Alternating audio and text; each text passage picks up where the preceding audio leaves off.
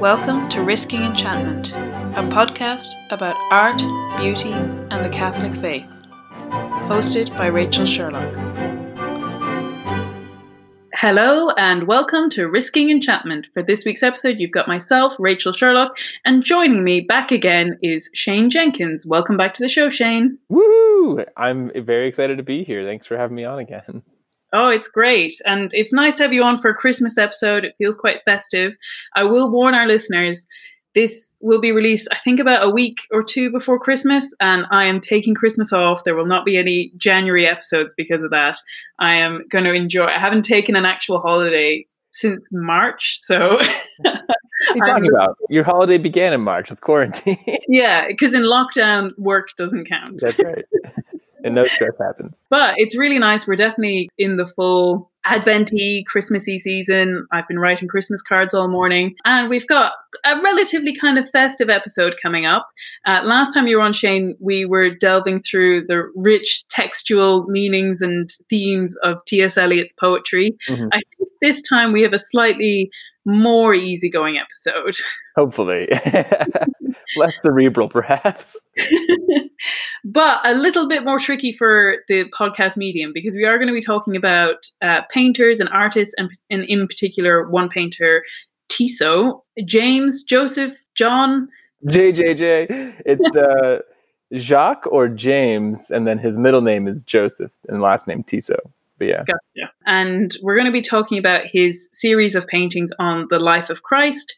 I think it's a wonderful thing to talk about during this time of the year.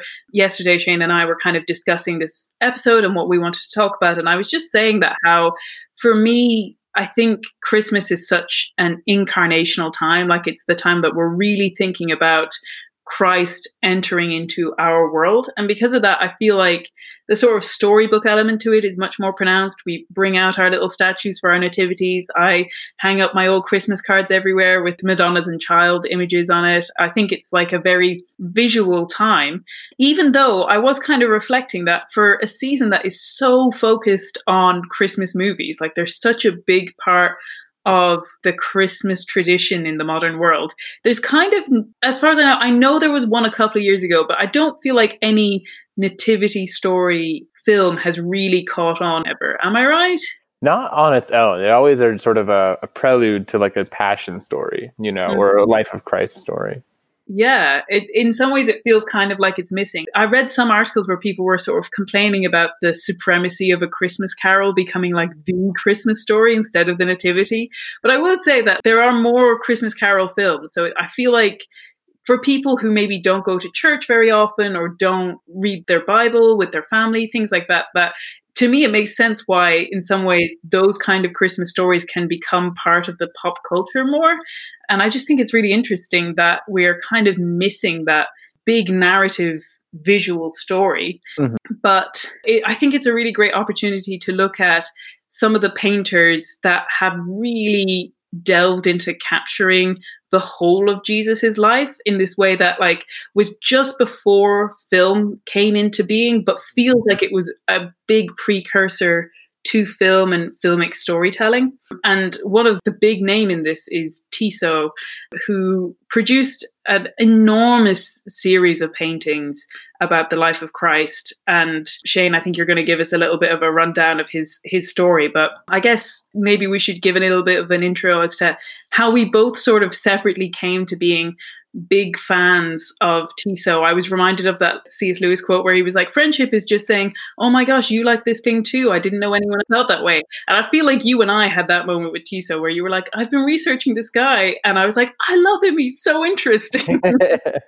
yeah, I, I absolutely. Um, I was going to say the story of how I found him is a bit uninteresting, but it does show just sort of where his legacy is at the moment, which is that, you know, you and I are both fans of, of Catholic art. We're people who would seek out weird and rare but interesting examples of Catholic art at its finest. And yet I had no clue who this man was or anything about him until I was doing a Google images search for images of the Stations of the Cross for a project at the at Newman Church, and I kept realizing that every time I searched a station, there was a painting of the exact same style for every every scene. I was like, I was like, why? Who is doing these? These are fantastic. And then I just, I just, I just kept clicking essentially and discovered, oh, there's this guy James Tissot. He's got a lot of paintings. At that point, I didn't realize how how expansive the work was. I thought he just had a passion series. But as I delved further and further, I discovered that, oh wow, like this man has an entire gospel story, every single scene depicted, but he really has been out of the public eye until the past two years. But when I was doing my research, I discovered that there was very intermittent Tissot scholarship by like a person or two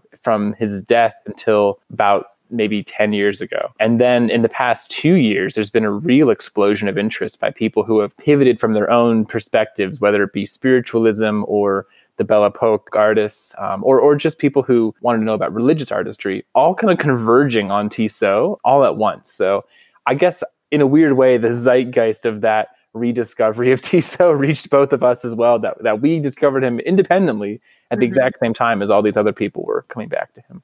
Absolutely, I came across him.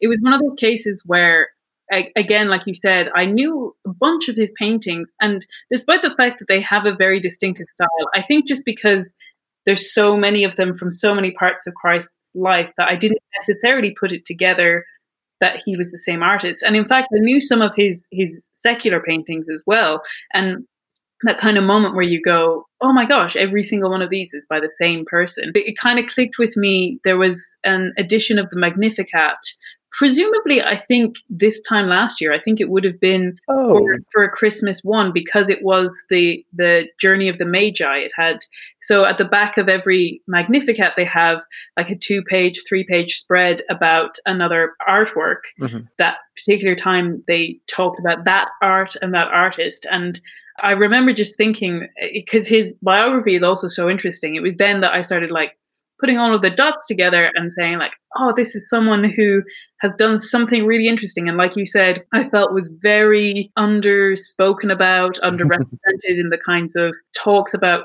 catholic art that i'd ever come across. Yeah i think that's sort of the funny thing is um, a lot of people like you say know a painting or two or, or they've shared it or they've seen it or they might recognize it what I found when trying to learn more, because I, I, I, saw that there were all these series, and I wanted to say, I wanted to just experience them all back to back, right? I wanted to just show me the whole thing and I'll go through it. I wanted to see all of them. There is no easy place to access all the original paintings, at least because they were eventually printed in in a, a, Bible format. There's there's the original paintings and then the printed versions, and the mm-hmm. originals, which are much higher quality, um, are difficult to find at all and in order. And so mm-hmm. um, that's sort of what led me led me to want to investigate further and try to collate them my, myself and put them in order for, for people.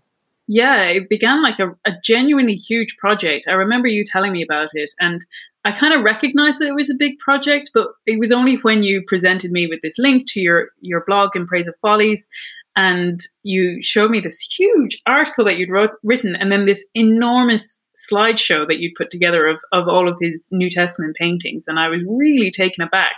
For all of our listeners, of course, I'll be putting the link to that in the show notes. It'll be in the email that I send out. So if you want to sign up to the email, just head on over to the website. But yeah, in, in Praise of Follies is Shane's blog, and he's done an amazing job of just collating all of this, both the information about Tissot's life and then these paintings that he's done. Thank you. Yeah, it's it was it was it wasn't a a work. It was a, a prayer to, to, tease what's coming next. But um, yeah, no, I, I, honestly did it just because it was a passion project. You know, I'm not a scholar per se, beyond just being someone who's, who's decent at research and, and likes putting their nose to the grindstone. But I hope people enjoy it. My goal was just to continue what Tissot's dream was, which is to help people encounter Christ in a medium or a way that they had never seen before, and and, and it's pretty unique. So we'll, we'll we'll get into why it's unique in a moment. So yeah, but I guess maybe this is a good opportunity to maybe recap some of the information that you have in that blog about his life and what led him to do this series of paintings.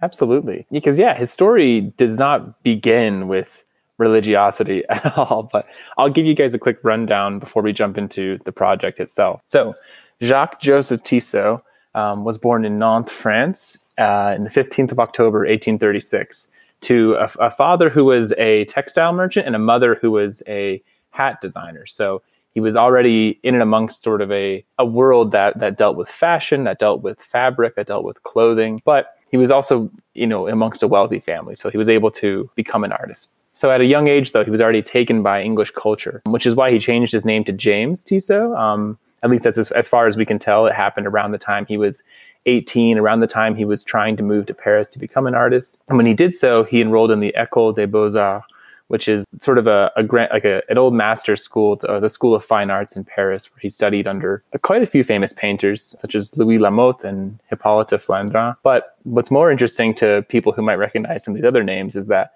while he was there studying, he was in and among, if not great friends with um, artists such as Edgar Degas, Edouard Manet, and James Whistler, who's an, uh, an American painter expat over there. And he, he really achieved success quite quickly. Um, the way that you achieved success at that time was exhibiting paintings in the Paris Salon, a place where that was centralized for uh, artists to present their work, become paid for their paintings, or to more or less sort of just be recognized and, and put into uh, journals critiquing how the artwork was. But early on, he already got uh, a few paintings accepted to the salon and well praised. His style at the time was more of a, a sort of Belgian or historical style, kind of copying some of the greats from the Belgian tradition.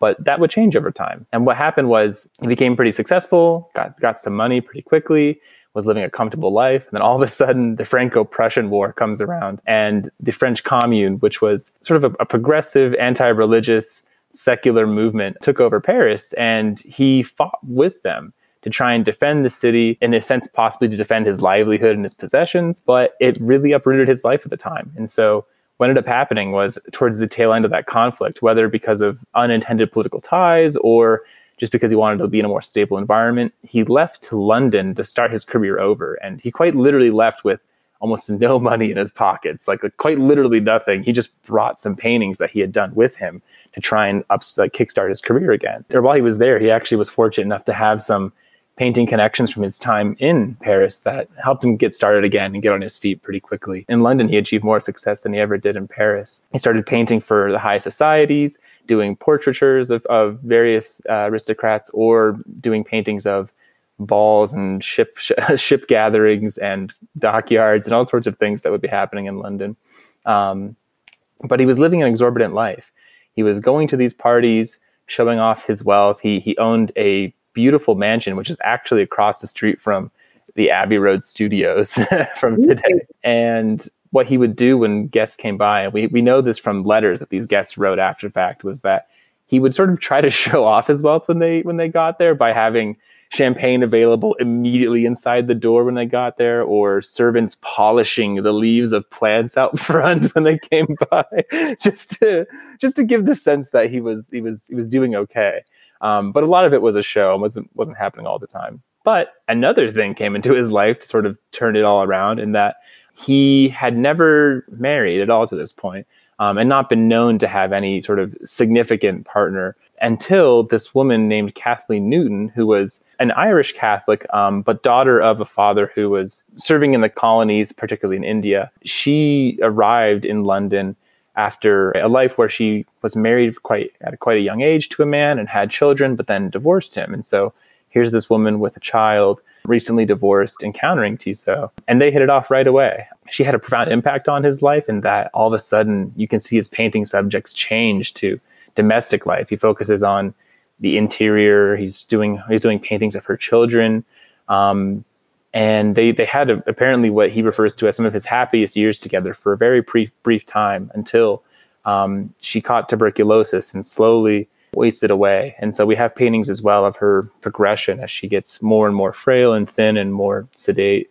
So when she died in 1882, though Tissot was rumored to have a son with her, it may have been a tenuous claim because he never attempted, it, it seemed, to be a part of that life, or the family never wanted him to be a part of, of that life because he left almost immediately after her death for Paris. It, it, it's a lot of people would say that he was fleeing a place that was once quite happy, but was now sort of stained or colored by this experience that he had now lost. Um, and for a good while, he actually suffered from from this loss, trying to reconnect with her. And a rather unknown but significant part of Tissot's life was that he sought out spiritual mediums, which are becoming incredibly popular at the time. E- even um, our T.S. Eliot uh, podcast talked a little bit about this people seeking out tellers and those who could connect with the dead. But he met with a man named William Eglinton, actually, who was a famous medium from Winnipeg and experienced a vision of Kathleen, supposedly, which inspired him to create a rather strange painting that was lost until only these this past two years when scholarship has returned to, to Tissot called The Apparition. And it's a it's a vision of Eglinton right next to Kathleen Newton, both in very strange white flowy garments. But anyways, he had fled back to, to Paris to try and take up work at a new studio. This time he had money, he had notoriety, he had fame. but what he found was that when he was in London, everyone criticized his works for being too French. They they had all these eccentricities and too much of a focus on um, I don't know frivolities or the emotions or, or or detail. And then when he came back to Paris, started exhibiting works of Parisian women in high society. He was criticized for being too English and that his works were were too sort of conservative or um, predictably you just can't win, can you? No, no matter where he went, people thought he was the opposite. and with a name like James or Jacques, he can people can't really tell where, where he fell. But I think it's worth noting though, and certainly this is more to do with his time in, in, in England, but he really was at the very top of his game in terms of his notoriety and also for his like pushing the envelope, constantly being like accused of being quite risque. You could see ankles and petticoats and all of these things. Yeah. That he was he was quite kind of criticized for. And he was very much like as far as I can tell, the the person to go for sort of materialistic grandeur. So at that time, you've got the Impressionists who he was definitely friends with, but kind of set himself aside from because for his paintings there was a real focus on the details of materialistic splendor and mm-hmm. you know, it was all like slightly sheer but very eh, elaborate dresses or huge hats and these huge garments um, and this very kind of lavish lifestyle which I think is really interesting because I think you're about to go into his, the sort of second phase of his life, which just couldn't be more different. So I just wanted to make sure that people understand that this is th- this change in his life comes and it's not just like a slight redirection. It, it is a complete 180 mm-hmm. yeah no i'm glad you said so. Even, even just to give a, a, vague comparison the kind of wealth he was dealing with was millions uh, of today's money. Like like he would have been truly a millionaire for his success which compared to famous names such as Degas and Manet, especially, was much greater than the success they achieved while they were alive. I'll get into it in a in a second here, but Tissot was good enough friends with Manet that when he was struggling and down on his luck, he actually traveled to Venice with him briefly and bought one of his now most or most famous paintings, such as Blue Venice, and then sold it for like I think like three thousand francs or something later. And so he was just trying to help his buddies sort of like achieve success. He bought some of Degas' paintings as well. But when we see later that as he does this religious project, a lot of these friends uh, or peers of his would turn on him and say that his religious works were more of a show because he started selling their paintings and they thought, oh, he's just in it for the money. Like he doesn't really care. But a lot of scholars might argue it's just jealousy for his success in a sense because here's a guy who's able to do everything and make money all the time. but, anyways, so yes, when he gets back to, to Paris, he starts working on uh, an ambitious and quite large series in terms of like physically large series of paintings of Parisian women from around the city in various places of high society. He gets about a little over halfway through finishing his series, um, and he's working on one called, well, it's reportedly has a few different names, but a common name for it is The Woman Who Sings in Church or Sacred Music. And what happens is he's doing a study in the church of Saint Sulpice in, in Paris. And being a, a, a man who's been raised Catholic by his devoted mother, even if not very practicing himself, he notices that mass is beginning. So he puts down his supplies and, and stands at attention for mass in the back of the church. And then at the time when he reaches the Eucharistic prayer, he reports that when the priest raised the host and said all the prayers that he was meant to, Tissot felt seized by a vision. And in that vision, he saw two homeless peasants residing within the crumbled ruins of a, a once great building, possibly a building of the French state, possibly a church. It's unclear, but what we do know from it is that in the image, these two peasants are being comforted by a, a, figure of the crucified or post crucified Christ, a Christ who is bloodied and beaten, has the crown of thorns on him. And though the peasants don't realize it, he's right there among them, leaning against the shoulder of one of them, trying to comfort them in his own suffering. And this this image haunted Tissot so much that he had to paint it, which is why we have a picture of it and why we're able to talk about it in detail. But he he couldn't finish his Women of Paris series. He just felt so sort of affected by this, so moved after all the the turmoil that had gone on in his life in the past that he abandoned all those projects and he decided instead upon finishing this painting that he would spend the rest of his life only devoted to creating religious works, works that promoted the message of God's mercy and grace and love in some way. And so there we get into our big project, which is the first of his two projects he did in this time is called The Life of Our Savior Jesus Christ. And yeah, well I, will I jump now into some of the details of that journey? Yeah, absolutely. I think think when we say it's a large project, uh, people just won't believe what we're talking about. It's a series of 300 paintings. Plus, yeah. and it, it is a truly monumental effort. Right. So this is a man who's he's 50 at this point when he has this vision. As he puts it, he's at the middle of his life, the, the sort of flipping point to the back end. And he's spent his whole life creating paintings up to this point and now he's about to go into overdrive and just create at a rate and of a quality that he's almost never done before there's a really excellently written article about him in the catholic mm-hmm. herald which is just wonderfully written but it has a great phrase where it says Tissot, who had sinned in oils, now repented in watercolor. oh, I do love that. Oh man. So yeah, um, as I kind of hinted at before, he had this conversion experience, which some people immediately kind of dismissed or saw as a stunt. They thought it was an attempt to create headlines and try to attract attention to him. But as far as we can tell, it, it, if if the proof is in the pudding, it seems authentic because what it, it took him ten years to finish this first project before it really was presented in full or received much much funding or much money for it. And in that whole time, he, t- he took two trips to the Middle East for many months at a time alone. He didn't bring any friends from Europe. He only hired guides in the, the region and then came back to his, sorry, his family's home in France, where he would then paint off of the notes and drawings and, and actually photographs that he took and sort of do that endlessly for you know, nine and a half, nine to eight years until he was finished. When he set out on this on his first trip to the Middle East, though, before he had done anything, he didn't entirely know what his vision was. He just knew he wanted to see how Christ had served and to start start painting something. But we do know from accounts of his trip that he did it incredibly intentionally. I mentioned that he brought no guests. He didn't want to be a tourist there, but he also went so far as to tell his guides to take him down certain paths that were hours out of the way when traveling, just so he could see things the way that Jesus saw them. So when he first arrived at Jerusalem, there was a rain coming, and his troop wanted to get into the city before it got too rainy. And he said, No, no, I demand that we enter by the way Jesus would have entered the first time. So he shielded his eyes as, as his guides took him up and around the city to a different, a different hillside to enter upon. And then from there, he finally took his hand away to see the city for the first time. And I just, I tell that story because it kind of gives an example of how he approached the rest of the trip. He treated it like a pilgrim, even though he was working and living off of, you know, a, a substantial amount of, of money. He, he stayed with a, a, a, woman, a woman's convent and prayed with them in the morning for morning prayer, then went out into the city, did work pretty consistently, had a lunch, did more work, came back, prayed with the Bible, spoke with spiritual authorities from Jewish, Catholic, and Orthodox traditions to try and inform his work, and then went to bed and did it again the next day. And so he was truly a pilgrim. And the reason I said that quote earlier, it was it was not a labor, it, it was a, prayer, it was a devotion, is because that's one of the quotes he gave for that experience was that uh, it, it was entirely a passion for him at the time. It wasn't just a forced enterprise.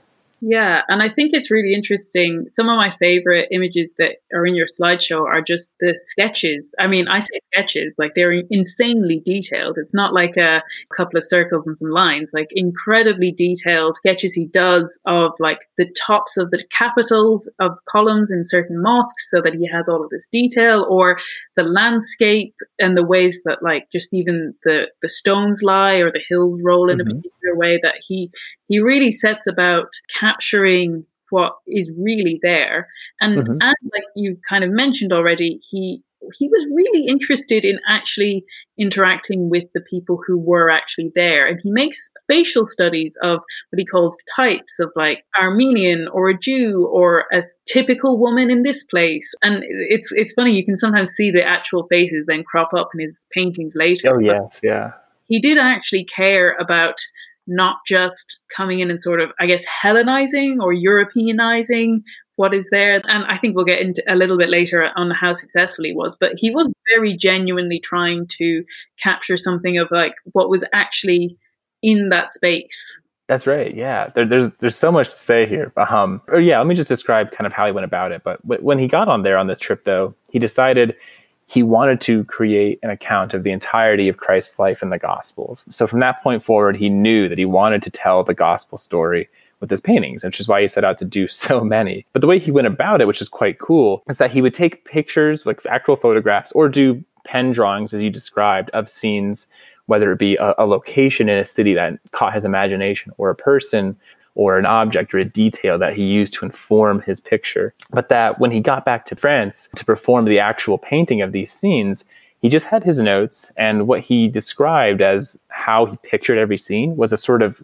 hyperesthesia or uh, like like like a like a, a, greater sort of sensory vision inside his head of what would happen. He like his his drawings of um of the actual scenes he did only had sort of stick figures with black ovals for heads for like the crowd of people. And in that, he said that he would look at it and pray upon it, and a face would quite literally sort of appear on top of it, and he would just paint whatever he had seen.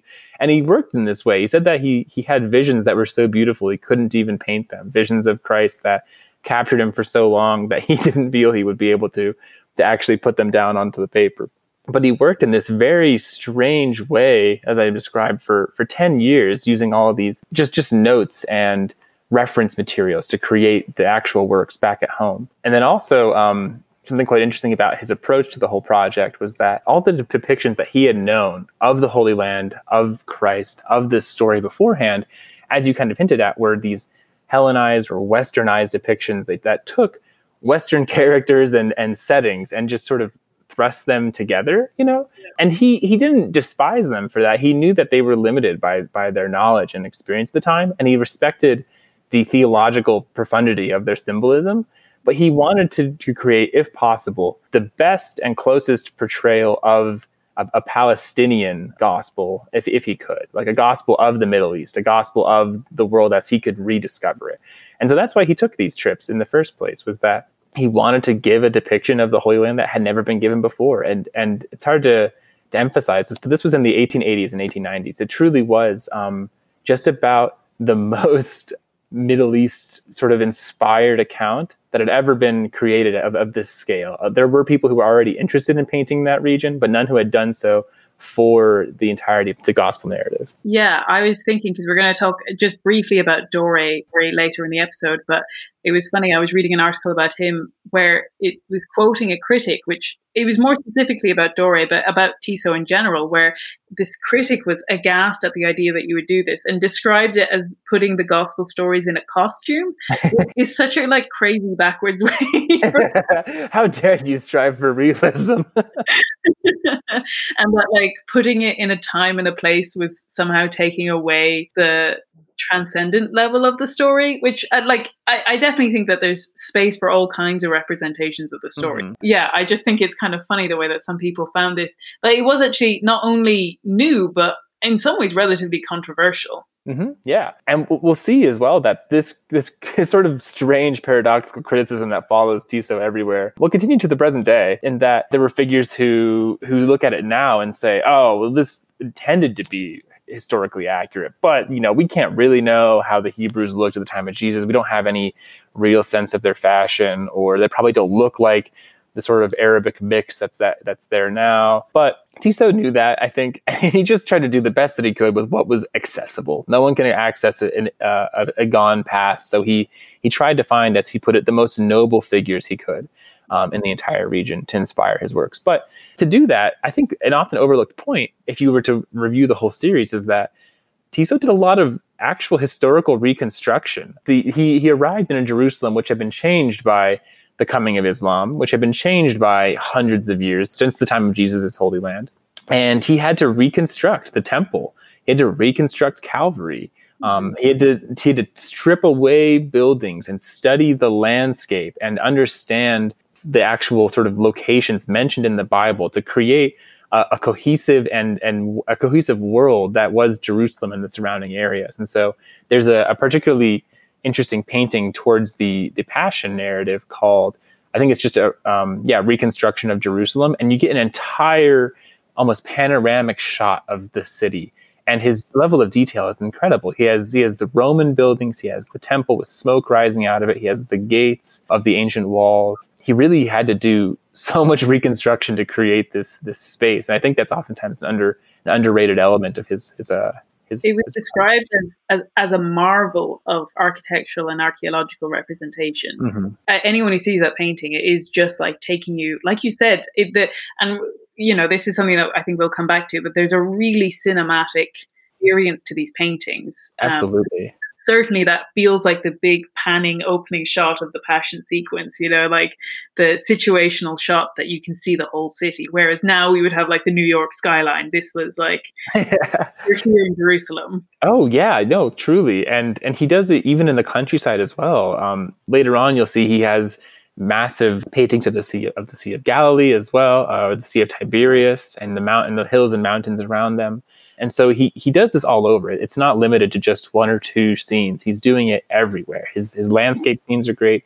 And again, that familiarity with fashion. Another huge point is that the clothing in this is incredible. Um, and I was going to say it's one of my favorite parts of this, and actually, I think it's one of the parts that I think critics have pulled up on the most. They'd like, oh well, presumably that the clothes would have changed in 1800 years and it's like well okay but it is amazing to see a very different style of dress than we're used to even now that like we maybe have more sort of like Middle Eastern specific ideas of what maybe they were wearing, but this is this feels very different to any of those. And in particular, even like silhouettes, the way that like women wear headdresses, the colors that they wear, the type of patterns. I feel like you just don't see color and pattern in the same way any in any other representation.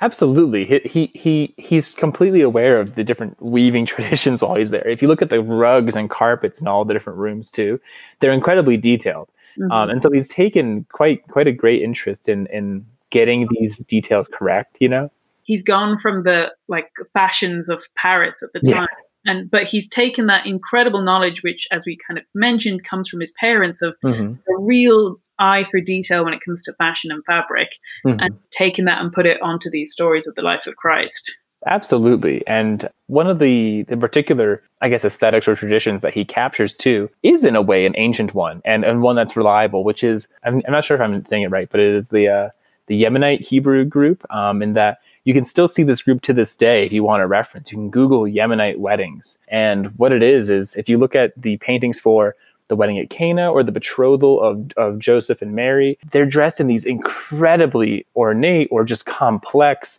I guess sort of like costumes of sorts, and then the the the room around them is also decorated with lots of flowing fabric and drapery mm-hmm. and and gold adorned upon them.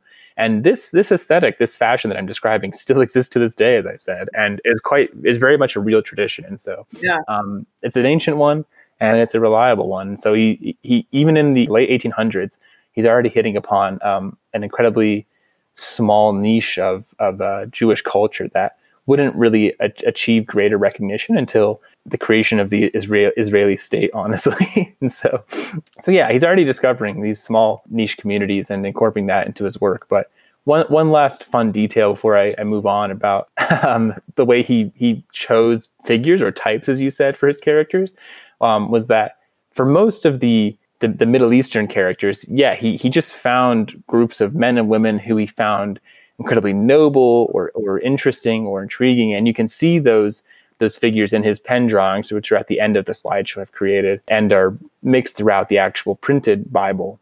But the only figures that he used for actual models, like the ones that he painted while they were there, was that for the Roman soldiers, he went to Paris and found um, waiters at cafes, and he based all of his based all of his Roman soldiers off of Parisian waiters, which is pretty great.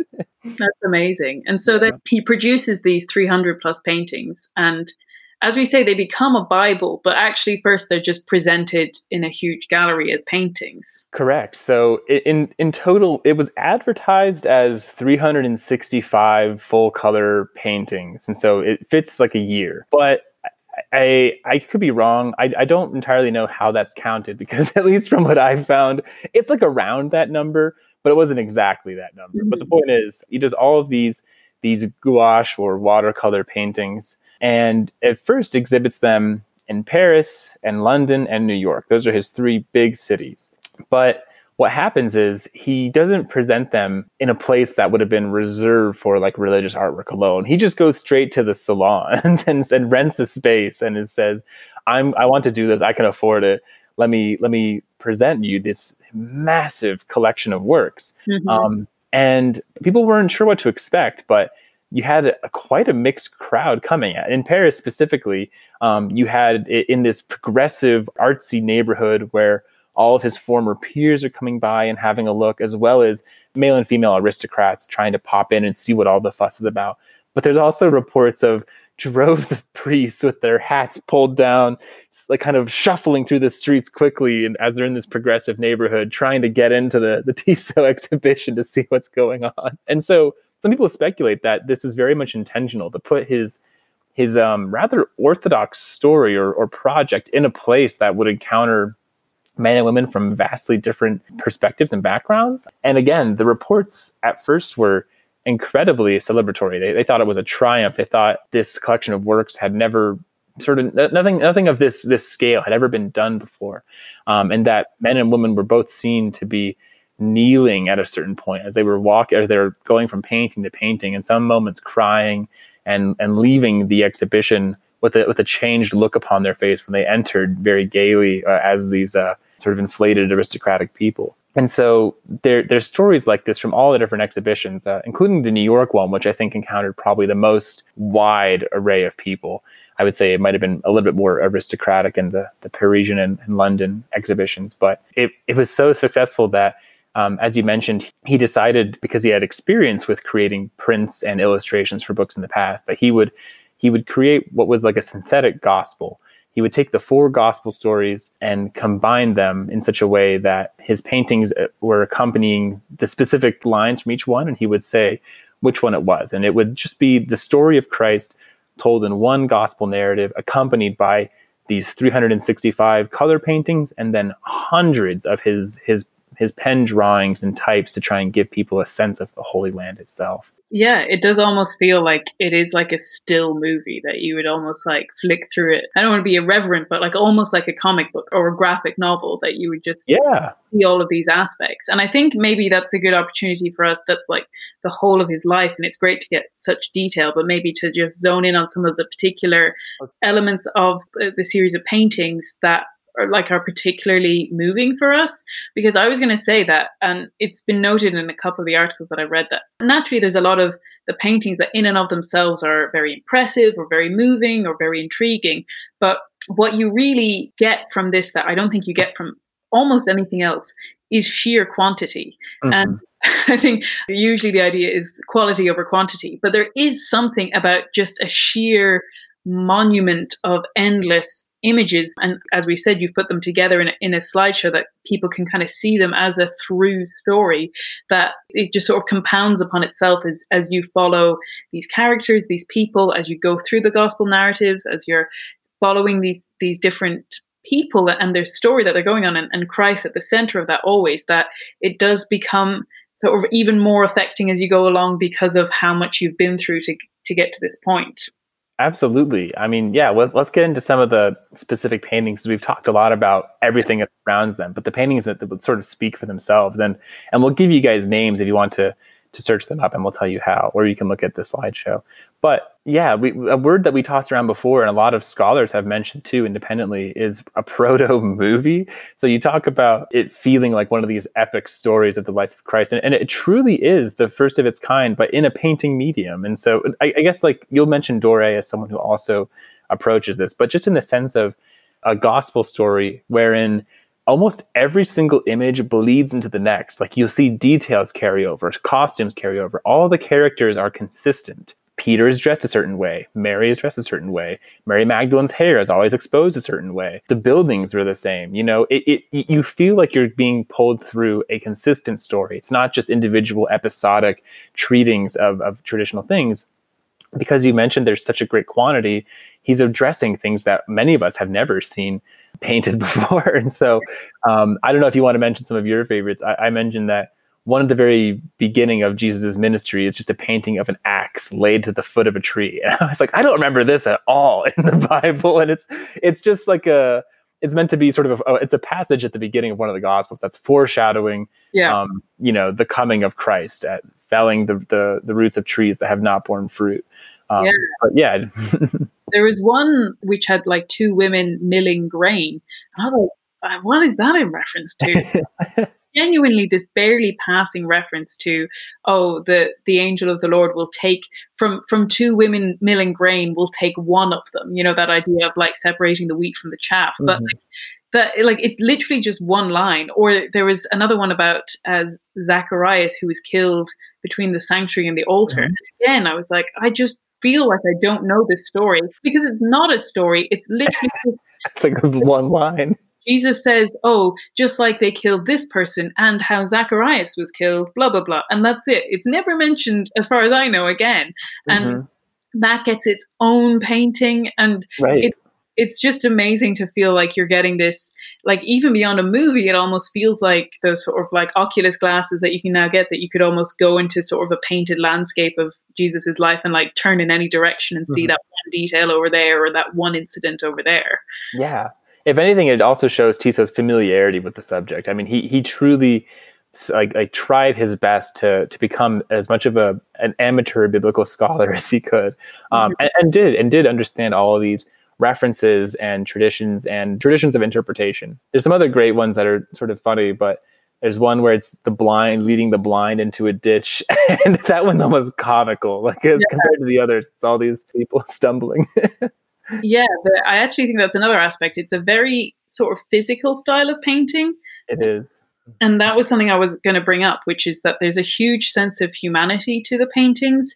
They're not in that very classical posed style where everyone seems to have been told, like, okay, hold it there for a second while I paint Mhm. this. You know, that everyone's in this very a, Raphael style. Everyone's like picturesque. Yeah. Yeah, and then when there's a crowd, they're all in like a, a perfect pyramid sort of shape within the painting. But it is very much like a pile of people in one direction, a line of people in another. The the landscape in the background is full of people, and to me, it really brought home the sense of the the humanity of Christ and the ex- the physical experience of being around Him, particularly in terms of healing people. Like you just see the the physical signs of illness even the the pictures of the demoniacs. It's very Oh yeah, it is.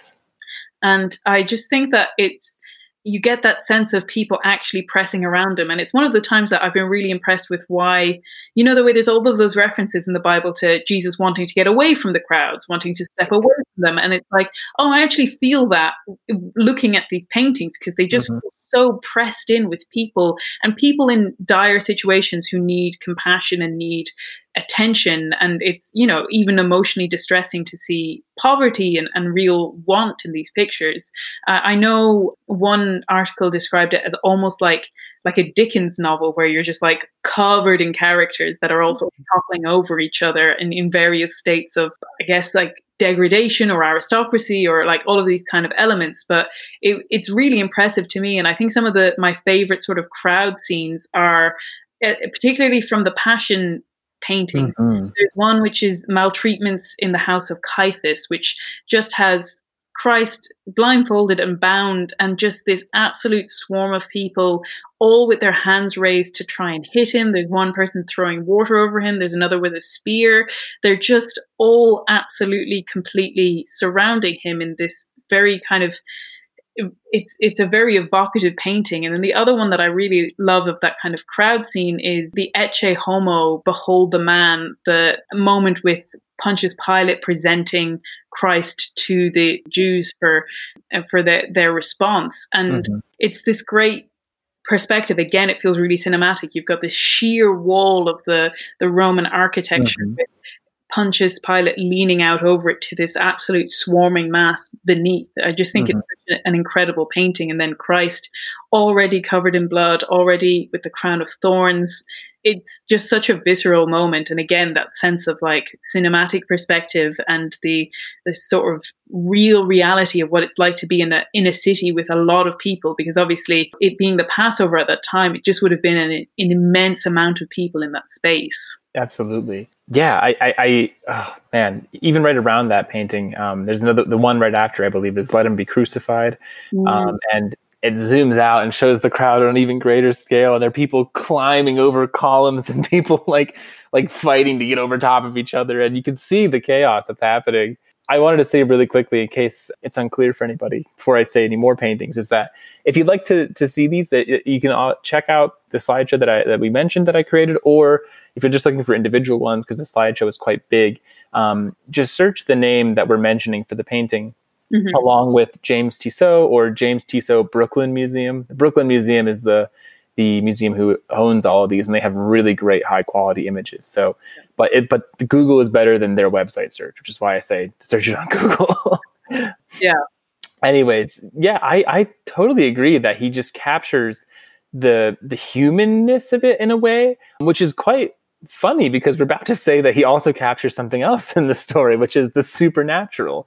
Yeah. um, i think what we're getting at though with the human part is it's not like you said sort of a staged or overly perfect depiction of a scene. It feels like it feels like a very human scene. Mm-hmm. You can see the emotions of people. It's focusing more on how Christ is affecting people, not what the actions are so much. Yeah. It's about it's about how people are changed by him. You can see their faces, you can see the turmoil, you can see the challenge. In a lot of the cases of the healings you mentioned, there's mm-hmm. this confrontation between a loving face and a very troubled face. And so we have a lot of faces and a lot of emotion going on. And actually, in some ways, I think the paintings of Christ himself, he keeps Christ quite like neutral in some ways, that he's in some ways the least sort of affected face within that kind of space, which I guess is a, a very deliberate choice in terms of what he was trying to go for and he's he's in his white robe so you can always spot him wherever he is in any painting but I, I do want to mention one last crowd painting, which is probably one of the most notable paintings that he has ever done, which is what Christ saw from the cross. Yes. Which again blends into this whole, firstly, the cinematic quality and then the crowd quality, which is he paints the view that Christ had from the, his crucifixion, and you from see, his eyes, POV, yeah, yeah, absolutely, and you can see Mary and John, and you can see the Roman centurions, and you can see this like great stretch back into the distance of people watching and not coming close, and it's this kind of big medley of of people, and it's almost like a fisheye view. You can tell it's from someone's eyes and not just like somebody standing up on a plinth and painting the the surrounding area. Yeah. That. Oh yeah, you're right. The the perspective and and sort of the parallax of it is quite strange in a way, but you're right. You can see if you look closely, his feet are just poking out of the bottom of the of the frame because you can see his own feet, and that this is truly perhaps one of the most literal in, examples of trying to help us experience Christ's suffering or, or to witness from within Christ's suffering. I, I, don't know of any other paintings. I'm sure there are, but I, I, don't know of any other famous paintings that are painted from Christ's POV. Do you know of any? Not off the top of my head, no. Right. So it's quite unique in that regard, um, and very famous, as you said, for that reason. Yeah. And then, as you hinted, I think the other thing we wanted to talk about is despite this very like visceral, realistic, not staged kind of perspective that he brings to it, his supernatural stuff is also just as compelling. And it's probably one of the most strange or eye catching parts of, of the series. It's what got my attention initially. But. Absolutely. And I think, uh, first of all, I think obviously it goes without saying the Annunciation is a really notable mm-hmm. example of this. The way he paints angels is very both familiar and also strange at the same time. Yeah. You definitely get the sense of why an angel would need to say, do not be afraid. yes, it's like the the recent memes of the biblically accurate angels to a degree. Mm-hmm. Um, but but also just that they're strange. Not that they're necessarily scary, but they are strange. What I love though is that a lot of the colors in this series because again they're all they're all cohesive It's painted on a gray canvas with watercolor gouache, but it's usually kind of like oranges, warmer tans, and whites. But mm-hmm. whenever angels appear, he does a cold and, and ethereal, like white blue for almost all of them and and it, it really just stands out in contrast against the the colors of the rest of it and the, the blue on the gray is, a, makes a very very interesting color but yeah as you mentioned the annunciation is an incredible example I I like and another famous one is Jesus ministered to by angels. If you want to search that one up, it's incredible. And then you mentioned one with the temple. Is that right? Yeah, well, I, there's a couple of ones that I was really struck with. The first thing I want to say is that the color style and even the styling really reminds me of. There's a really famous, and I wish I had the name of the art, artist off the top of my head. I'll try and link it in the show notes. Mm-hmm. There's a really famous depiction of the Snow Queen from the Hans Christian Andersen fairy tales, mm-hmm. and it has that kind of very intricate blue supernatural quality to it that does feel like it's kind of breaking through from another realm. But yeah, as you said, the some of the ones that I really loved included that there's a sequence of paintings from Christ in the desert and his temptations mm-hmm. with the devil. And in particular, there's one where Satan lifts Christ up to see the city and offer him the city. And it's this really kind of, again, disturbing blue kind of quality. You have this incredibly intricate architectural painting beneath them. Yeah. And Christ is sort of got his eyes closed and his hands clasped in prayer. And behind him, lifting him up, is this devil figure that's transparent and has no real, the holes for his eyes and his mouth are vacant. You can see through them. Just so unnerving in a way that it like i said it's so amazing that he is both very visceral and hu- hu- human focus and also has this incredible ability to depict the supernatural. Another one of my favorites is the the, the grotto of the agony, so the, the agony in the garden, mm-hmm. where a bit like you were saying with Christ ministered to by angels, surrounded by angels, and they're holding up these discs which you can see snippets of what's to come in the Passion, mm-hmm. including crucifixion and the cloth of Veronica and they're all hovering ar- around him. And in fact, there are two see-through angels in the foreground, which yeah. should be blocking your view of Christ, mm-hmm. except made them transparent. And again, it's so cinematic in that way. Absolutely. The one you're mentioning with the temple is called Jesus carried up to a pinnacle of the temple, if people want to search that. And then yeah, the the the temptation or the agony in the garden is also incredible. There's one more I want to mention. I mean, there's there's a bunch of these that I think people would love, and you'll see them if you if you just go through the slideshow. They'll they'll all surprise you. But there's one more that's quite strange or unique in that it has Jesus praying alone on the hill of Calvary during Holy Week the painting is called Christ Retreats to the Mountain at Night. Now, I'll almost say that if people want to look at this themselves, there's some really subtle sort of spiritual detail going on that's quite a surprise once you see it. So I won't spoil it, but once you get to that that painting, Christ retreats to the mountain at night. There's a, a quite a tiny detail which you might eventually notice, and it, it just truly sticks out to you, like you mentioned. Similarly, I'd like to point out in the painting, which again you have in, in the blog post about the vision that he has called Inner Voices. That's correct. The one of Jesus in the, the ruined building. the ruined building with the, the homeless couple. Christ is wearing this cloak, which it, honestly, I've looked at this painting a bunch of times and it honestly took me a while to notice that the border of his cloak is this richly tapestried or embroidered cloak mm-hmm. that has biblical scenes the whole way down it, which again is just another amazing example of his attention to detail, especially when it comes yeah. to fabric. You were mentioning the detail. I just want to say one last thing before we. I want to get on to Dor- Doré and some other things, and, and maybe we'll talk about the passion briefly. But yeah, those details are are pre- present everywhere in the sense that if you if you look throughout the Gospels, there's still a lot of unspoken symbolism going on in that Christ being the son of a carpenter is frequently depicted carrying wood. And like wonder what that could symbolize you know?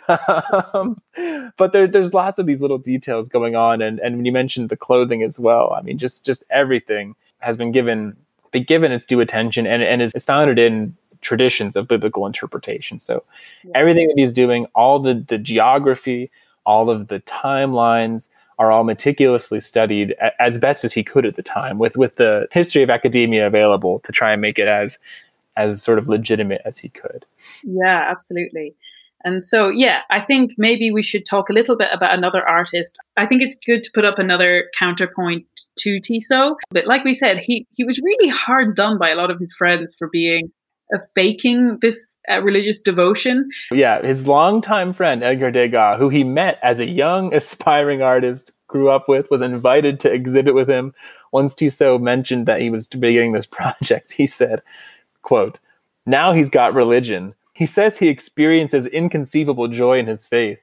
At the same time, he not only sells his own products high, but sells his friends' pictures as well. Well, I can take my vengeance. I shall do a caricature of Tissot with Christ behind him, whipping him, and call it Christ driving his merchant from the temple. End quote. it really reminds me of that quote we actually discussed in our last episode with um, T.S. Eliot, with all of his modern friends who are outraged by his converting. it was a stunt. the Virginia Woolf quote is saying, like, I just can't bear to think of someone sitting by the fire and believing in God. People get really offended. Genuinely outraged. And I think it brings up an interesting question, maybe one that we don't really have time to go into here, but it does bring up an interesting question where there is a conflict, I think, with Catholics who are involved in in art and artwork and trying to make a living from it. And where does it become mercenary? And where do you get so involved in the financial benefit of what you're doing that you lose some of the spiritual benefit. Now, I would, I, I kind of definitely come down on Tissot's side of things for this particular example, but I think it is a complicated question that Catholics and Christians and people who do work for their faith that they have to encounter and wrestle with this fact that you're doing it for spiritual reasons but getting a financial benefit. It's just a really kind of interesting yeah. space to explore. And Tissot is perhaps a, tr- a, troubling example because he didn't know if he was going to get financial reward. He was already seen as a struggling artist moving back to Paris, in a sense. Yeah. Even though he was accomplished, he had to start over again. And like, he he left for ten years, got very little pay, but when he came back, was paid like tens of millions of, of dollars of today in today's money for his works, and so he, he made it big, and he lived comfortably for the rest of his life. Although he, he uh, as I'll mention at the end, he didn't die with much of a legacy. Yeah, it is a strange example of somebody who, in a way, was able to put their talents to what was, you know, by all accounts, a, a, a genuine purpose or a genuine use, and then happen to be successful as well. Yeah, and I guess one of the reasons why this criticism can be fired at him is that there was something called the French Catholic revival happening around this time, which was pushing back against this more secular tendency in the arts at that time. And so he, in some ways, was jumping on a bandwagon that was definitely happening at this time. And one of the big examples of this is Gustave Doré. I really want to bring him up mainly because I love Gustave Doré. Doré is a really interesting example. He's he's almost Tissot's contemporary. He's his he's senior by about four years. They're very contemporaneous. They have a lot of the same friends. Interestingly, they have a lot of parallels in that they were both Anglophiles. They were both incredibly close friends with the Impressionists, but mm. not Impressionists. But Doré was one of these people, again, even more so than Tissot, who was just annoyingly brilliant at everything he did. He paintings, he did illustrations, he later did sculpture. There are like three Tissot sculptures which are very un- unknown, but they're there. yeah, Doré has these amazingly intricate, everything he does is insanely intricate. And he's most known for his illustration and illustration style, which I seeked out over the years. It began with, there's a, there's a very tangential, but there's a comic author from Germany called Walter Moers who wrote he took a selection of Doré's illustrations and then wrote a story around them. And I was a big fan of all of his stuff. So I remember getting this book and being like, this is so interesting. Mm-hmm. And ever since then, I've kind of followed the scent of Doré across literature. He's illustrated some of the really big works of literature. He's done Cervantes, his Don Quixote was one of the most famous and successful things he ever did. He did The Rime of the Ancient Mariner. He did the illustrations of Paradise Lost. And notably, he did both a series of paintings and illustrations for the Divine Comedy. I think most people will be quite familiar with if they saw it. He also attempted to begin a project where he was going to produce an illustrated Shakespeare, like the whole compendium of Shakespeare's works illustrated, which he had planned to be about a thousand paintings. okay, he might outdo Tissot there. I know. You just think that like these people had such a, a, concept of scale in terms of their work at this time, mm-hmm. and he's had a huge impact cinematically. He's he has a very romantic style, and again. Uh, listeners who know me well will know I'm talking about the sort of romantic movement, this medievalist style, this supernatural, gothic, sinister style. He does a lot of the, of course, for anyone who's doing something like the Inferno or any of those stories, he has to be really richly involved in that kind of area. He also has a, a series illustrating London, and these things, like the London ones, really impacted the portrayals of, say, cinema for Oliver Twist or even Tim Burton. I think in doing things like Sweeney Todd, they they were very influential. He influenced a lot of like fantasy work, including Peter Jackson for both King Kong and Lord of the Rings. But even down to his his illustration for Puss in Boots was like pretty much copy and pasted for the Shrek films. oh my gosh. But in the in the middle of all of this, he gets asked to do a illustrated Bible and he precedes Tissot by about 20 years. I think mm-hmm. it's almost exactly 20 years. Yeah. And it comes at the middle of his life. When I was researching him, perhaps maybe if I'd been able to get my hands on some books, it, there would have been more information. I feel like I wasn't able to find a lot of personal information about his life. Mm-hmm. He never married, he was a Catholic, but I didn't ever read much that gave me any insight about his particular interaction with faith or his kind of experience of the world. It's very much in the background in terms of we know his work and maybe not so much about him. He was first approached to do a Bible illustration for the French publisher Hachette. They stipulated that he would have to make a trip to the Middle East to do it. And in the exact opposite style to Tissot, he flat out refused. so he just had no interest in going. uh, and then he got asked by a Catholic publisher in the UK to do the Bible illustrations. And so he produced his own illustrated Bible, which I think has lasted maybe more than the Tissot one. Um. I've certainly seen it in a lot of different areas, but I really like his style. It's all that kind of line drawing, that pen, black and white illustration. I think they're really beautiful. I find them very moving. Um, I think it's great to have both the sort of Tissot and the Doré. I guess if I were comparing the two, I would say Tissot's has that sort of very visceral element. And while Doré's has an incredible amount of detail as well, to me, it has a more sort of high fantasy element to it, which is not to say that I don't think he's trying to portray the reality of it. He absolutely is, but to me, it feels like a more polished, like an like a true epic. Yeah. yeah, true epic. It really feels like those mid-century films that had outrageous budgets, like Cleopatra. I was gonna say it feels like a Ben Hur in a way. Yeah, yeah. exactly. And so, in that way, kind of a slightly more polished effect. Again, he does a lot of supernatural stuff uh, especially for his illustrations for the Book of Revelation, which are some mm-hmm. of my favorites.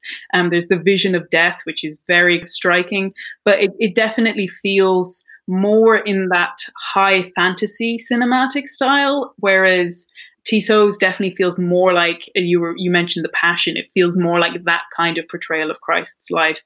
I really love them both, but hilariously, so he made a great study of a lot of the paintings that were coming out of the Middle East at that time because France was in the middle of like its big Egyptian mania at that moment. Yeah, oh yeah. It was it was a whole thing that they called Orientalism, but it was is perhaps a, a, an improper term, but that's what they called it at the time. Yeah. yeah. And so he had the benefit of all of that information coming out and being available to him. And so there is a huge amount of detail, particularly for the architectural style, which again, like we said, was a definite move towards not having it too Hellenized, making it more Middle Eastern, making it more appropriate. I came across a really great article. It's on, I think it's an online journal called 19th Century Art Worldwide. And the article, which is quite long and very detailed, mm-hmm. is called From the Smallest Fragment The Archaeology of the Doré Bible, where it goes into great detail the many things that Doré drew from. But the, the funny thing is, is that it describes Doré's reception, which is to unanimous acclaim for his amazing historicity, which is so both funny and gutting. They're at the stage where they're like nitpicking Tissot and saying like, "Well, actually," and then the, you twenty years earlier you have the Doré Bible where he's never gone. Secondhand interpretation of what it is, and the the reaction is to be like, "The historicity is amazing." yeah, yeah. So that I, I joked earlier that Doré walked so that Tissot could run, which is, I mean, so true in the sense that like Doré did a did a, an amazing work, and he yeah. truly inspired and paved the way for, for what Tissot's project was. But yeah. but Tissot's additions or what he brought to that project were precisely inspired by that. He he didn't want um, the story to just be clothed in mm-hmm. like like the limits of Western imagination. Yeah, and the and the article really goes on to like try and defend to to to point out that this wasn't necessarily accurate. So it says one thing should be made clear from the outset, however, despite the widespread praise for the historical accuracy of Doré's work, his Bible illustrations abound with inaccuracies, misrepresentations. His images appropriate the most popularized elements of of biblical archaeology and are mm-hmm. completed with his own imaginative inventions or else amalgamated with elements of other sources.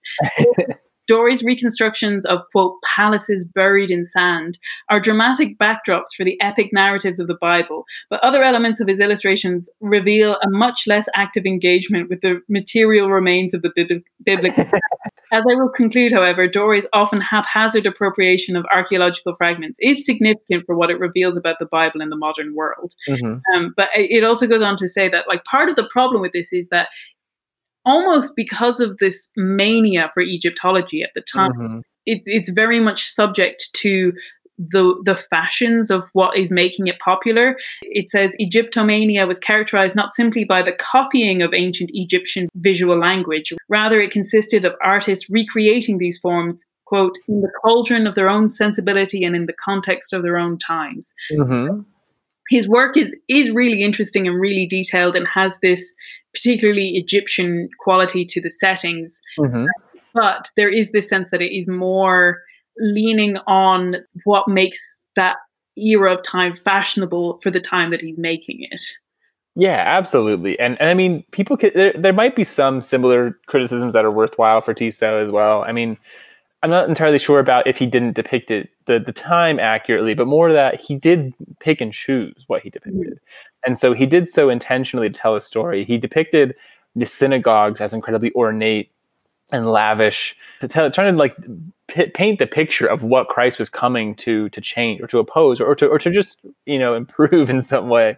And so you can make a similar argument that he is he's being selective for his own his own narrative, but it's one that's inspired by by the gospel. So I will say one quick thing about where Tissot, I think, was quite honestly just directly inspired by Doré if he saw it, and I, and I imagine he did if it was a twenty year gap.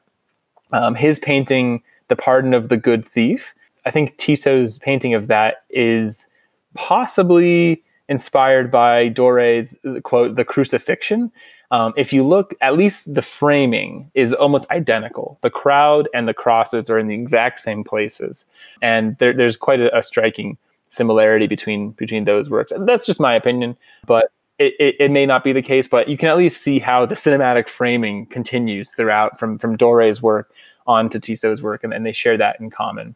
Absolutely, and I think it's also just important to note that there is definitely a space for both of these kind of works in that um, mm-hmm. Doré's was for a full illustrated Bible. And while Tissot went on to begin a project to illustrate the Old Testament, he died before he could complete it. Whereas, obviously, for this, Doré is very much just following what you would expect maybe for an illustrated Bible. It's all the, the highlights. Yeah, yeah. the moments that you expect it's those moments you can't miss. You're, you're, familiar with them already. Yeah. Absolutely. Whereas Tissot's Life of Christ is just the gospel stories and very, as we said, minutely and from a lot of different unusual aspects. Absolutely. I, will say, I just want to say one more thing regarding sort of the tail end of this project. So Tissot, as you, you kind of hinted at this, but Tissot made a, a good amount of money off of this this series.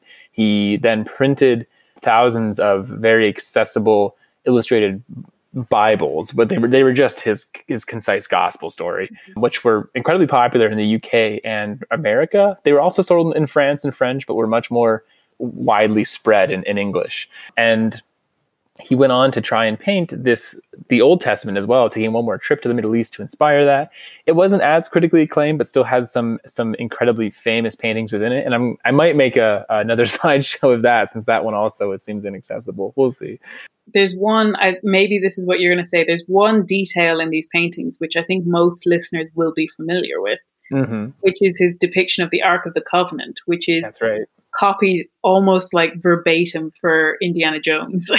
Yeah, yeah. I, if you look at my article, I have a comparison of the two pictures if you want, and it, it is it is absolutely taken from there. And that kind of yeah it gets to my point, which is that he died partway through completing the um, the Old Testament series in 1902, and unfortunately, as I mentioned, he never married, he never had any children, and he died in his sort of inherited family estate in the countryside of France, where his his nieces ended up taking over his his estate, all of his paintings in his house and being in charge of it. And the thing is, they didn't do a lot with it. It seems like they preserved it or kept it there, didn't sell much, but um, but they just kind of sat there until they both passed away and had no children of their own. And so, a lot of people wonder what happened. Like, why why was it that Tissot was so renowned in his time, made millions off his paintings, was acclaimed and criticized by famous artists and, and critics alike and then for us to sort of forget about him you know like what why did this occur? And some people have wagered that it might be because he didn't have anyone to carry on his legacy. There were no children to kind of like like there were no christopher tolkien's to kind of like defend their work you know? And that i think that might be true. I think another part of it which we'll get into in just a sec which has to do with illustrated bibles in general um, is just that the fact that it was a combined hybrid gospel was probably a little bit strange for for catholics at the very least. Um, but last thing i'll say is that despite not having a name recognition in the world, not having that kind of legacy. When you when you mention with Indiana Jones, um, hints at the fact that he actually had a massive impact in terms of changing the West's vision of the Middle East, um, and and particularly of the Holy Land. And why I say this is, I, I, I try to make the case in my article, but if you look at sort of just the general cultural awareness or imagination of that of that place and time after the Tissot Bible enters publication, mm-hmm. it just entirely changes. It goes from earlier style, like you mentioned, of a Hellenized, almost Greek looking or classical or perfect posed version of these scenes to people having people in flowy robes and tur- turbans or whatever it is, even if it's not even accurate, it's changed to that. And, and so you'll notice that no matter where it is, Tissot's massive project has just changed the cultural imagination of an entire people to start seeing it differently. And, and I mentioned as well, there's there's plenty of movies that you can see direct influences on as well, whether it be Ben Hur or Franco Zeffirelli's Jesus of Nazareth from the 70s, and then also including like some other some other works of art. Like you can see his influence clearly clearly present, even if people don't know his name. And so, um, yeah, it's there. Absolutely. And I think maybe to just round out the episode, I think mm-hmm. it's kind of nice to note that illustrated Bibles are an amazing resource and we don't I think we only think of them for children. It's funny, I actually had an illustrated Bible as a child, a quite again a quite detailed one. It wasn't sort of like a friendly cartoon one. And i actually saw one of the illustrations that Doré did of noah's ark with like a load of people drowning outside. And it reminded me that actually that's very similar to what's in my bible which was of a level of detail potentially to disturb children which was showed a lot of people stuck outside the ark. Mm-hmm. but yeah i think we only associate those kind of illustrated Bibles with with children. And in some ways, it's kind of a shame that it's a way that would really draw people in. And one of the examples I, I just want to pull out, I was bought myself one of the amazing copies of the the Word on Fire Bible that came out earlier this year. And it's just actually speaking of the gospel stories, it, this edition is just the gospels, although I know they're they're planning on releasing it as like a six volume edition of the Bible. It's not I I don't know if the word illustrated is completely correct. It incorporates paintings, all kinds of paintings. There's actually, I've just opened it on Vincent van Gogh's Wheat Fields with Cypresses. So not even just religious paintings, but showing the fingerprints of Christian faith on all of the greats of, of culture. It's got a lot of extra information from like church fathers or Catholic thinkers, and then obviously commentary from Bishop Barron. It's beautifully designed. Like, as much as it shows off works of art, it itself is also supposed to be a, work of art. I know they described it as, as a cathedral in print, and they really have kind of agonized over so much of the details in it. It's a, a really beautiful object. And actually, each of the Gospels is bookended with glorious page of gold mm-hmm. illustration, which are the Doré illustrations. They pick one Doré illustration for each of the Gospels and put mm-hmm. it at the start of the four Gospels. And so there, there is a Doré element. I have checked. I don't think there's a Tissot painting in it. Which Darn. See, proving our points. Yeah, no, I, I love that you brought up the idea of illustrated Bibles or Gospels because I think we were talking earlier about um, why it seems so strange that Doré and Tissot sort of paved the way for an, an intentionally illustrated cohesive bible right? And that like before then we had bibles with illustrations but they were just like like yours. They were famous paintings added in rather than designed for the text. And why was it that all of a sudden that drops off? We don't have like great versions of it. We don't have memory of these people. Like they seem to they seem to catch on in other christian groups but not catholic groups. And yeah perhaps you're right. Like there maybe there needs to be greater attention to these works or or more of an openness to experiencing them in such a way. The one tradition we do have is illuminated gospels and, and Bibles, which is a little bit different, mm-hmm. um, but definitely a beautiful tradition. But these illustrated ones seem to be worthwhile in and of themselves. And so, yeah, hopefully this podcast or my project can help people get introduced to it. Um, and yeah, I really hope people just enjoy it. It was a it was a love of mine to try and give this artist some attention and hopefully you enjoy experiencing this work. I'll also say that I'll, I'll tell you how to find the article at the end, but there is a link in my article to uh, a digital version of the original Tissot gospel if you'd like to access it. And so that way you can you can click through what his gospel looked like and how it was organized and how he actually associated just a few sections at a time with paintings and, and put his drawings mixed in. But if you want to experience the the original high quality paintings, that's what I've created the slideshow for. I think it's a great thing to do. Like I said at the start, I think it's a great thing to do at this time of year. It feels to me like a pilgrimage through painting. so, especially in this year where we can't go on pilgrimages, this is actually a wonderful way for art to take you on a journey and mm-hmm. journey of Christ's life, which, like I said, feels more relevant than ever at this time of year. So I think is that our our podcast. Yeah, I I'll just give a way to find the website in case you don't have the show notes. But like Rachel said, she'll link it. But if you also just Google "In Praise of Follies," which is my blog's name, and then my name, Shane Jenkins, "In Praise of Follies," Shane Jenkins. That's how you can find it on Google. So. Excellent. Yeah, that's wonderful. And other than that, I guess we have to do our last question, which is what have oh. you ah. been enjoying at the moment, Shane? Yeah, well, I would have said Piranesi because I'm actually reading that and I am enjoying it. But I was also reading there's a book that was gifted from a while ago, actually, called How the Irish Saved Western Civilization, I think, which is a, a grandiose title, but I think it's a semi famous book amongst Irish historians. Actually, loving it. It's um, it's by somebody who clearly has an awareness of sort of the Western canon of thought. He has a profound respect for St. Augustine and other figures and, and sort of is able to understand the church's impact in Western civilization without being overly flowery or without and without being uncharitable. And so I, it's honestly really entertaining. It's a good read. It's made me respect tax collectors for the first time, um, which is a strange claim, but he does yeah. it somehow. And I, I, I, don't have the name of the, the author with me here, but the yeah, you can find the book quite easily if you search "How the Irish Saved Western Civilization." So wonderful. I think I'm going to say I don't know, maybe I recommended this at the start of the year. I started listening to this audiobook at the start of this year and then took a break. When lockdown happened, I had to get a new routine for audiobooks. So I decided to not stick at the audiobook that was 36 hours long. But now I'm back at it and it's very fitting. I'm listening to David Copperfield, the, oh. the Dickens novel, which, like I said, if you ever want a slew of characters all toppling over each other, but I'm really enjoying it. The audiobook is read by Richard Armitage, who's just a great reader and a great actor actor, so it makes it very easy. Like I said, it's quite lengthy, obviously, but I'm surprised that it's actually kind of flying by. I'm really enjoying listening to it. So Dickens is definitely one that for an author that I sort of passionately defend as being interesting and everyone should like take the time to not just read the really like serious works and actually read some of his more comic works because I think he's got a lot of range. But I haven't actually read many of his larger novels. I've read a lot of his short fiction. So mm-hmm. um, it's great to finally get to grips with some of his seminal novels. And so, yeah, I'm really enjoying that. And obviously, Dickens and Christmas, they go hand in hand. So it's very fitting. And that sounds I, great. I guess that's an opportunity, I, again, to wish everyone a very happy Christmas. It's been a wonderful year for me in terms of the podcast. I've really enjoyed making these episodes.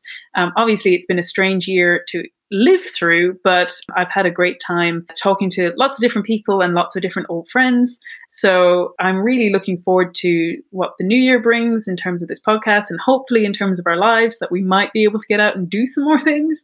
Like I said, I'm going to take a break for December, which means that I won't have any episodes for January because obviously I'm pre recording them, but I should be back in February and looking forward to it. And I just hope everyone has a wonderful Christmas. Is there anything else that you'd like to shout out, Shane? Um, I'd say give yourself a pat on the back for a great year of podcasts. I've enjoyed listening as well. Um, and yeah, I, I don't know if I have any particular shout outs except to say thank you to everybody who's been so supportive in this time. Like, uh, shout out to the Conroys and, and Father Connor, perhaps, if they're listening yeah, they've been real powerhouses in keeping the, the wheels on a lot of these wagons that could have easily fallen off. And yeah, I think that's pretty much it. As always, even if I'm not producing podcasts, you can still follow me online. I'm Seeking Watson on Twitter and Instagram. And there's also a Instagram page for the podcast, Risking Enchantment Podcast.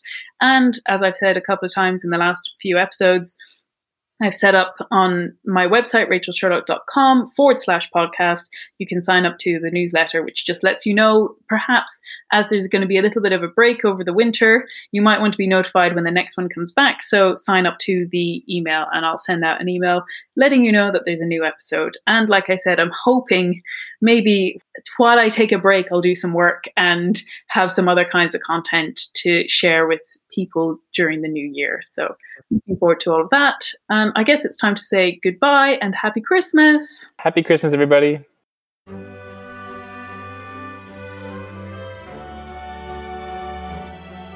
This has been Risking Enchantment. Music by Kevin MacLeod.